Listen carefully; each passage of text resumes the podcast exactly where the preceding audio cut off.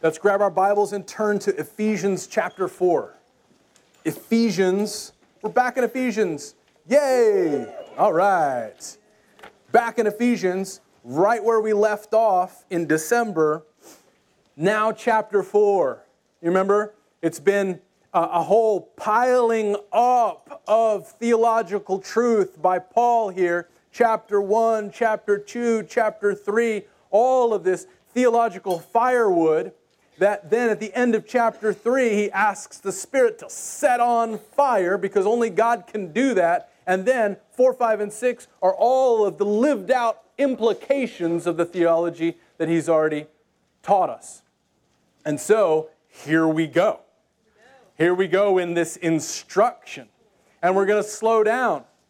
We're going to slow down and we're going to look at his instruction very, very carefully. So we're not going to finish Ephesians till August.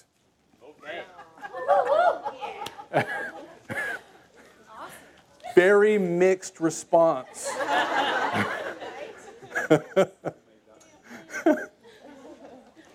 Ephesians chapter 4, verses 1 through 6 is where we'll be. If you need a Bible, just raise your hand. If you need those sermon notes, just raise your hand. Ephesians 4, 1 through 6.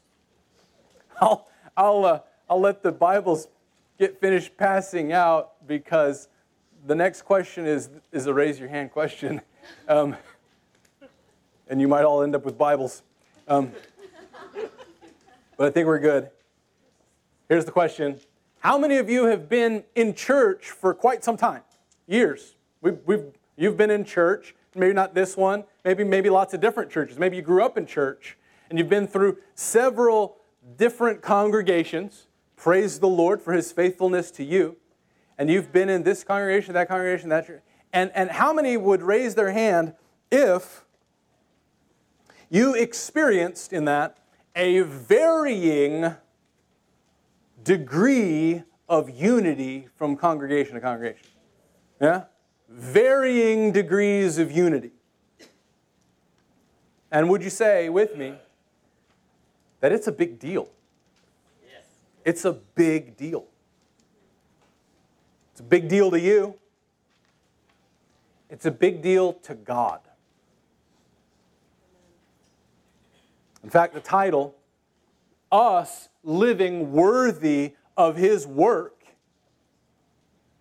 sounds almost preposterous. How could we live in a way that's worthy of the calling to which we're called? His work, which makes us His. How could we live worthy of that? Well, not in the sense of meriting His work or deserving His work, but rather in the sense of living out a life together that fits, that is a fitting response to the work of Him making us His. That's what we're called to. How do we live a life together that fits His call? Well, one way is this unity. Ephesians 4 is saying that if God has called us to be His, then we should live in a way that fits it, fits that call, fits that gospel. That means living in unity, togetherness, love for one another, commitment to each other. Who's interested in that? Yes. Yeah? Yes. About half of us. No, we're, we're all interested in that. I, I understand the silent vote. We're all interested in that, sure. Almost everyone is a unity lover. But God is turning us into unity builders. It's great to be a unity lover. Let's all be unity lovers. It's easy to be a unity lover. God is turning us into unity builders. You know the difference. Last night I walked into the house. The house smelled wonderful. Naomi had been baking bread. You know what that does to a house? Oh, yeah. Oh. Oh, it was great. And the whole house was very appreciative. We were all bread smellers. There was one bed break, bread baker. She was the one with the apron on. She was the one spattered with flour. One bread baker. We were all very happy to be bread smellers. God is turning us into unity builders. We all get aprons, we all get dirty. Because we have unity in Christ, we should be making every effort, and He'll show us how. Every effort to live out that unity experientially with one another. Are you ready for that? Oh, yes. Okay, well, let's read. Ephesians 4 1 through 6. I, therefore, a prisoner for the Lord, urge you to walk in a manner worthy of the calling to which you've been called, with all humility and gentleness, with patience, bearing with one another in love, eager to maintain the unity of the Spirit in the bond of peace. There is one body and one Spirit, just as you were called to one hope that belongs to your call one Lord, one faith, one baptism, one God and Father of all, who is over all and through all and in all. Unity. It's a real thing. It's a true thing. Unity is a true thing. That's the point that Paul's making there in the second half of our passage. Unity is a true thing. It's one for us and we are one in the unity that Christ has won for us. It's true, it's spiritually true. Unity is a true thing. We are united spiritually. And here's how we're going to walk through this passage. We're going to start with the second half of this passage and then show how it connects to the first. I think that's going to just work for us for, tre- for teaching purposes. And this second half of the passage is that unity is a true thing. Paul gives seven examples here of the singularity of our calling together. And his point isn't those seven things. The point is the singularity, the repeated one. But because he lists the seven things, we'll walk through them. But since the emphasis is one, we'll repeat it together each time. Right? One body. How many? One. Right. Killing it right away. One body. One body.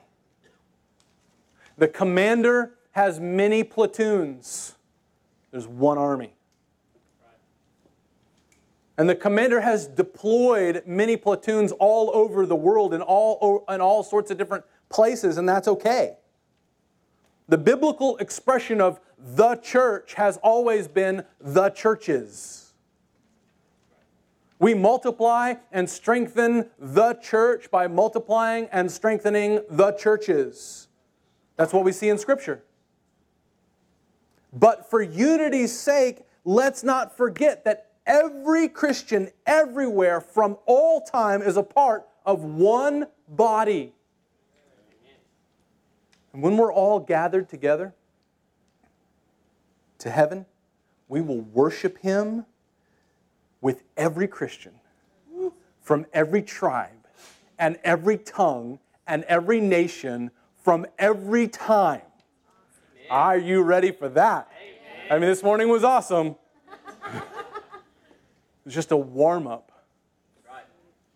That the church would be finally with the church together with Him. It helps our unity to remember that. One body, one, what's next in the text? One spirit. One spirit. How many? One. There's one Holy Spirit that is at work in me and is at work in you, is in work at work in all of us. If you're in Christ, there's one spirit that's at work in you and me, convicting me and you and the person sitting next to you, and growing me and you and the person sitting next to you, one spirit at work. We're not all just motoring along with our own little outboards. There's one wind pushing this whole armada in one direction. And his work is to make every one of us more like Christ. And he's at work. He is at work. It helps our unity to remember that. One body, one spirit, one hope. How many? One. one. Just one hope. There's, there's an expression that doesn't quite sit right with me. It goes like, my version of heaven is, right? Or, you know, my, my heaven will be like. And I, and I get it. I mean, my, my, my version of heaven will be smoked brisket and big red and no heartburn. I mean, I get it. It's just a playful way of saying the things that we're very, very grateful for. It's fine.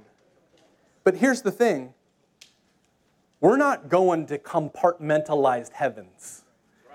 We will be raised to one hope Amen.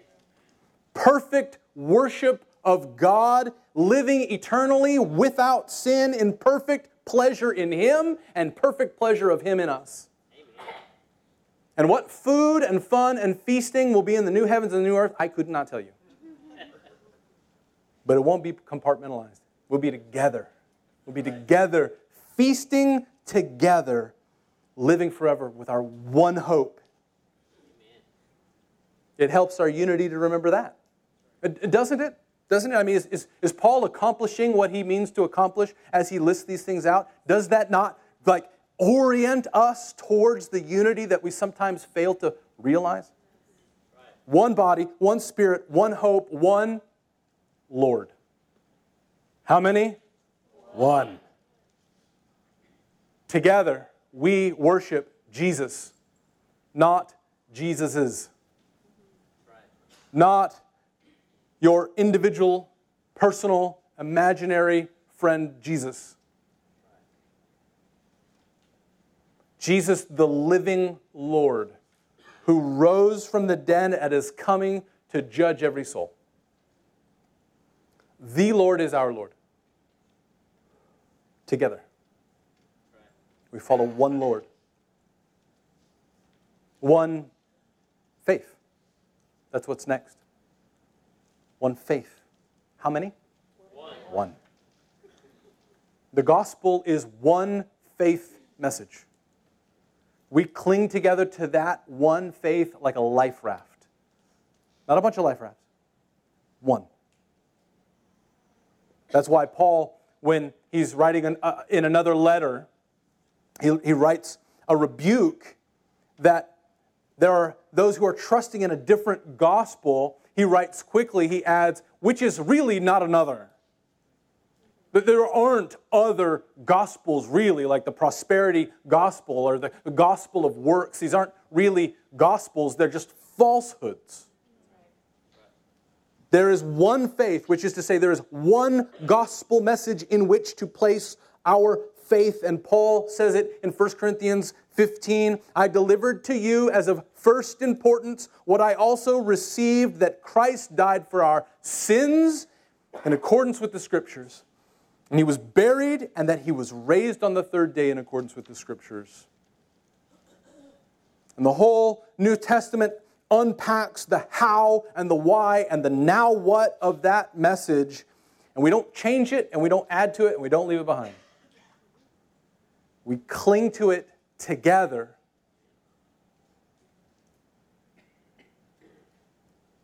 One baptism. One baptism. How many? One. One. Can you imagine baptism candidates up here on February the 24th?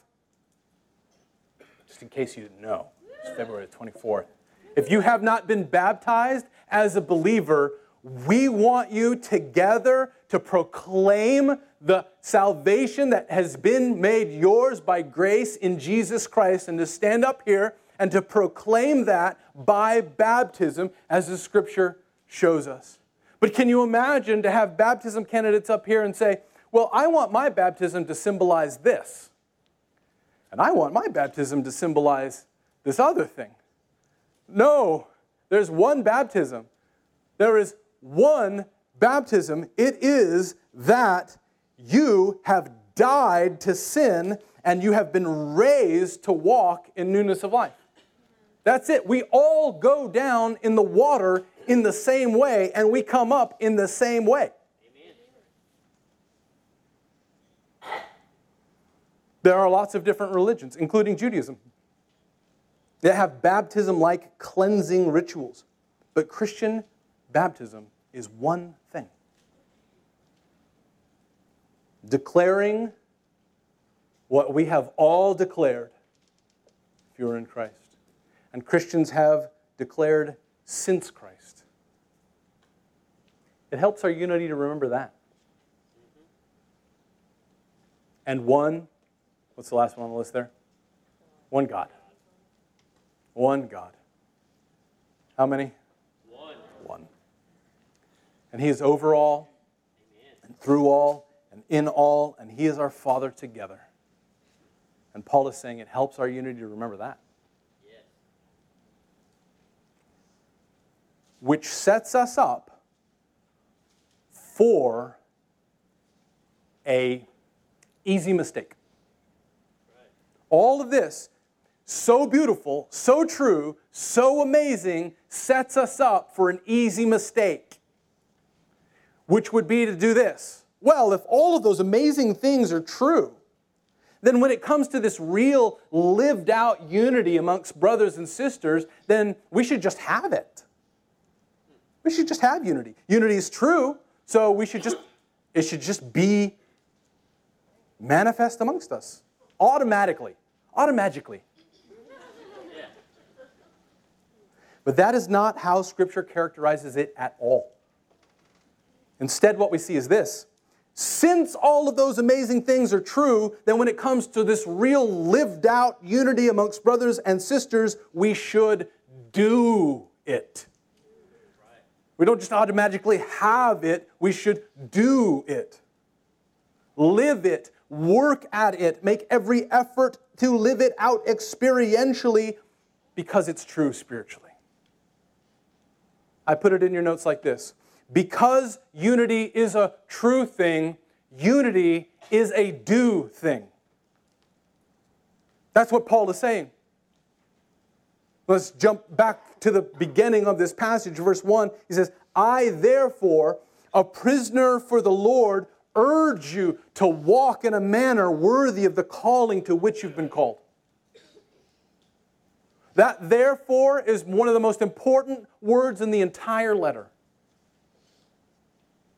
He's saying, because of the theological truth of chapters 1 and 2 and 3, walk in a manner worthy.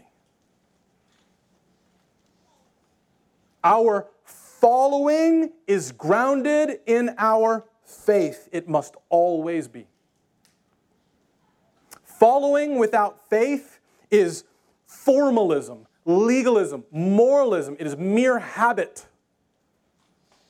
as Hebrews 6:1 would call, dead works. And faith without following is easy believism, cheap, empty words, sentiment. It is what James chapter 2 would say dead faith. Following without faith, dead works. Faith without following, dead faith but together. Together. That's faith filled faithfulness. It's what Scripture calls us to by the grace of God. So, what we have here is an instruction sandwich. Right? We got an instruction sandwich. Paul's taken the theological truth of chapters 1 and 2 and 3. It's a lot of bread. And he's taken the truth of verses 4, 5, and 6 what we just walked through, right? One God, one Lord, one Spirit.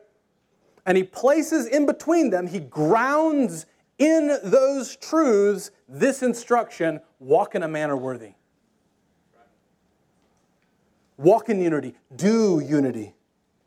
Step out in unity, trusting these truths. You see me make this gesture a lot, I think. I feel like I do this a lot. Do you know what this means? You know what I'm meaning when I'm doing it?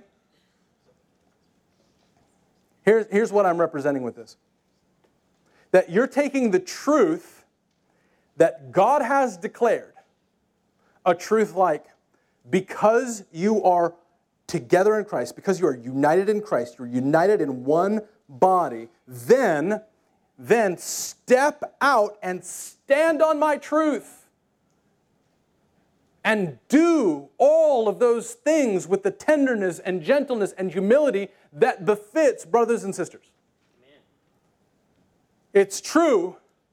Now do it in faith. In faith.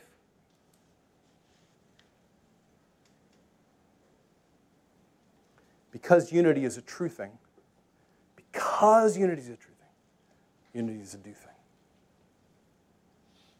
Do you understand how that works? Right? You're trusting the truth that God has declared, and so you're going to step out and stand on it and do what He instructs. Right? Trusting that it's true. Like, that's critical. I, I, I can't move on. I can't move on with this series. I can't go all the way to August because we're going to get a lot of instructions. We're going to get a lot of steps. We're going to get a lot of do this, and do this and do this and do this. But if it's just do, do, do, do, do, do, do, do, and you're not stepping forward in faith filled faithfulness, then we're in danger of dead works.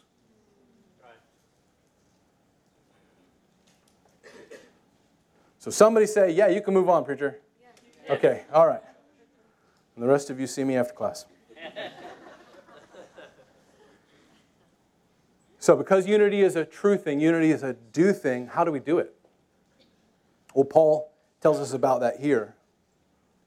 He says this, my paraphrase get low for it. Get low for it.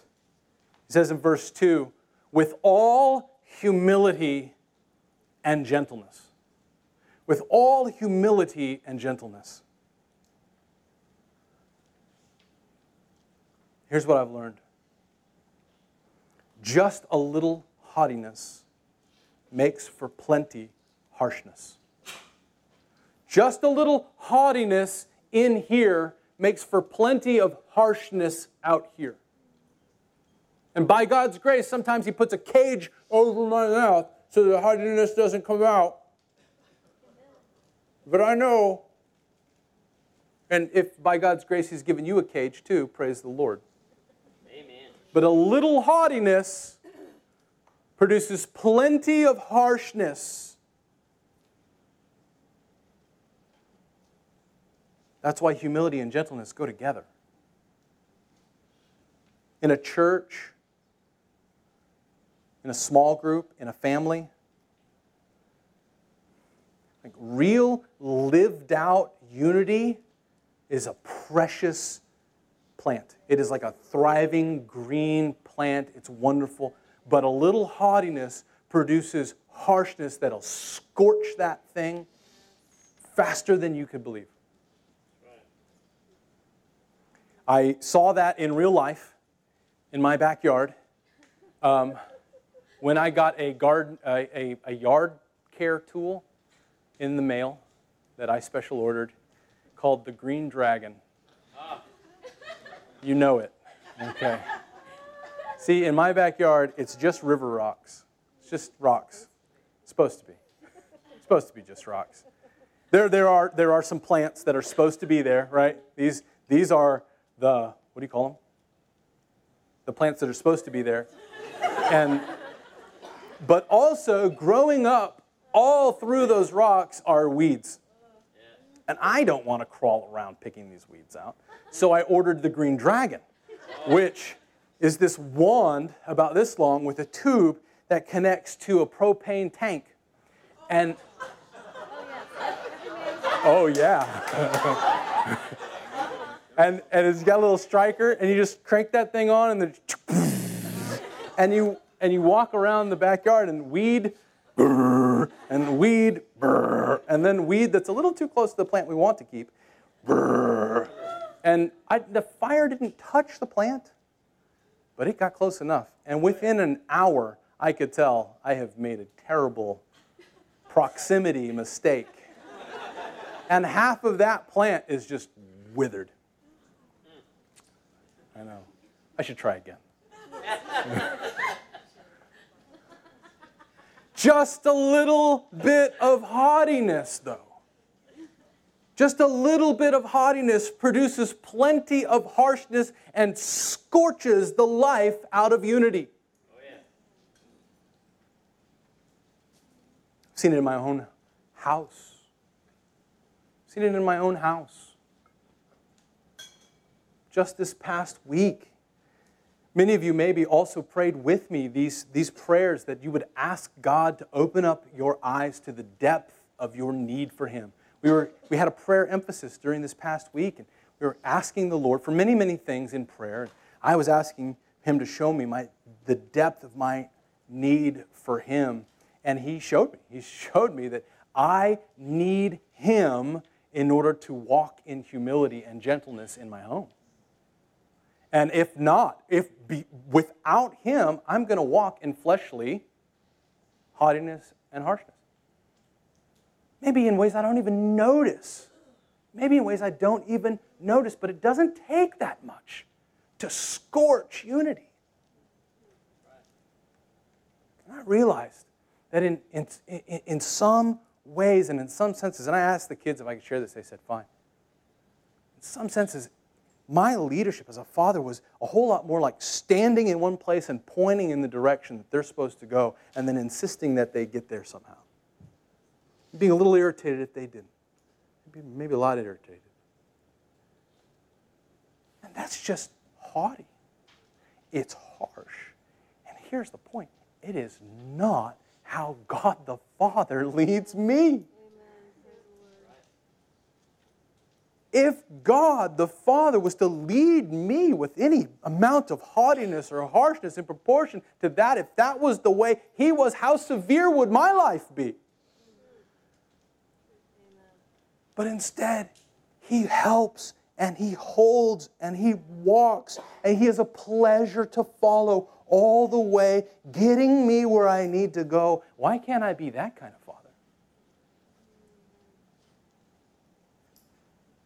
Kind of boils down to these two words humility and gentleness.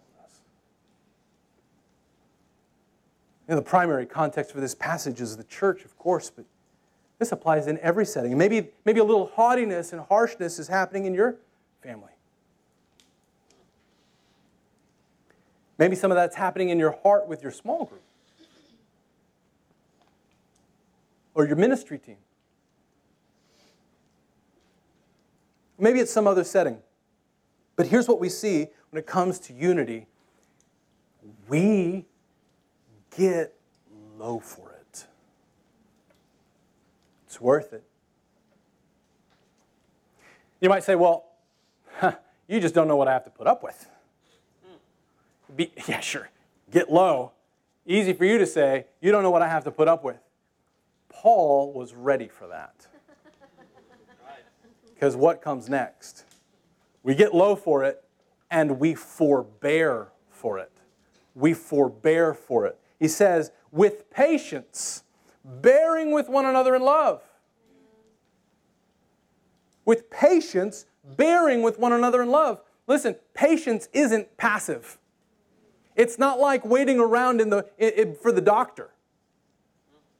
Go like running out of magazines, just sitting there. I'm being patient. Patient is, patience is not passive, it's an active willingness to handle another person with the skill, attitude, and timing that best honors them and the Lord. It's very active. Patience is the active willingness to handle another person with the skill, attitude, and timing that best honors them and the Lord. It's not passive at all. and bearing with one another. Bearing with one another. To receive, to take up, to endure. Whew, here's the idea it's work. Bearing with one another is work. Forbearing is work. Bearing with the failings and the flaws and the foolishness of other people is a lot of work. Can you testify to that?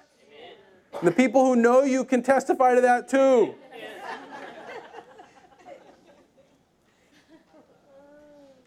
Not too many years ago, we had in our small group what I, I would describe as a, as a sacred conversation.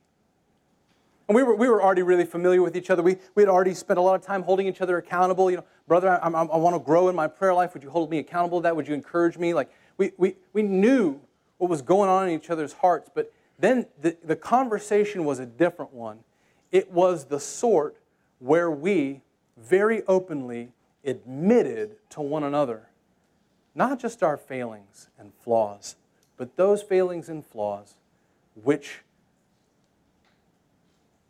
we knew were annoying to others, were hard on others, challenged others to be patient with us. Like, you'd have someone say, I, I know, brothers, I know. I tend to get defensive when someone points out truth in my life, even when they do it in love. Please be patient with me as I grow in this. And another saying, I, I know that I, I am pretty selfish with my time. I, I'm pretty self absorbed.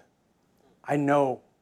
And I, I, I just appreciate your forbearance. Please be patient with me as I grow in this. And then agreeing there amongst one another, we're going to be patient with one another. We are going to forbear. We're going to love. We, yeah, we already know all of these things about one another. We've seen it. We've been forbearing, but now we're going to say it out loud. Not ignoring, not excusing, forbearing. Means I'm not going to snap back.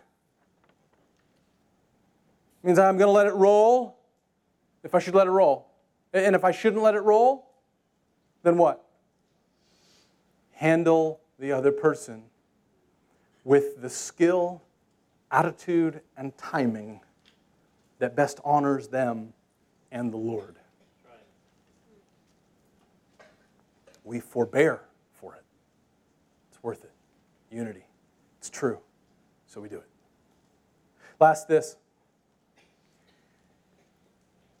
We really want it. Really. We really want it, really. I know. The staff likes to make fun of the words I use here. It's, it's like it's a regular Thursday joke. Oh, yeah, that's what you're going to say. Here's what I mean. When Scripture says in verse 3, eager to maintain the unity of the Spirit in the bond of peace, that means we really want it. We are eager. Unity isn't just something we're willing to have, we, it's not just something that we would take or leave. We really want it. And this, we want the real deal. We aren't willing to have fake unity. We're eager to maintain unity of the Spirit in the bond of peace. True unity based in spiritual reality, not just social convention, not just surface politeness that keeps us from actually engaging each other as spiritual brothers and sisters. We really want it, and we want it really. Eager for it. If something were to damage it, we'd get right after it. Can't stand that it would be down. Have you ever knocked down a spider web and like an hour later, it's back? Like they get after that. Like you walk from the front yard to the backyard and you run into a spider web and you get through it and you do some yard work in the backyard. And an hour later, you're moving your way into the front yard, it's back. And it's in your face. And you probably ate him. but he's getting back after that. He is eager to get to the maintaining work Because until the maintaining work is done, the catching work can't be done. And so it is with our work.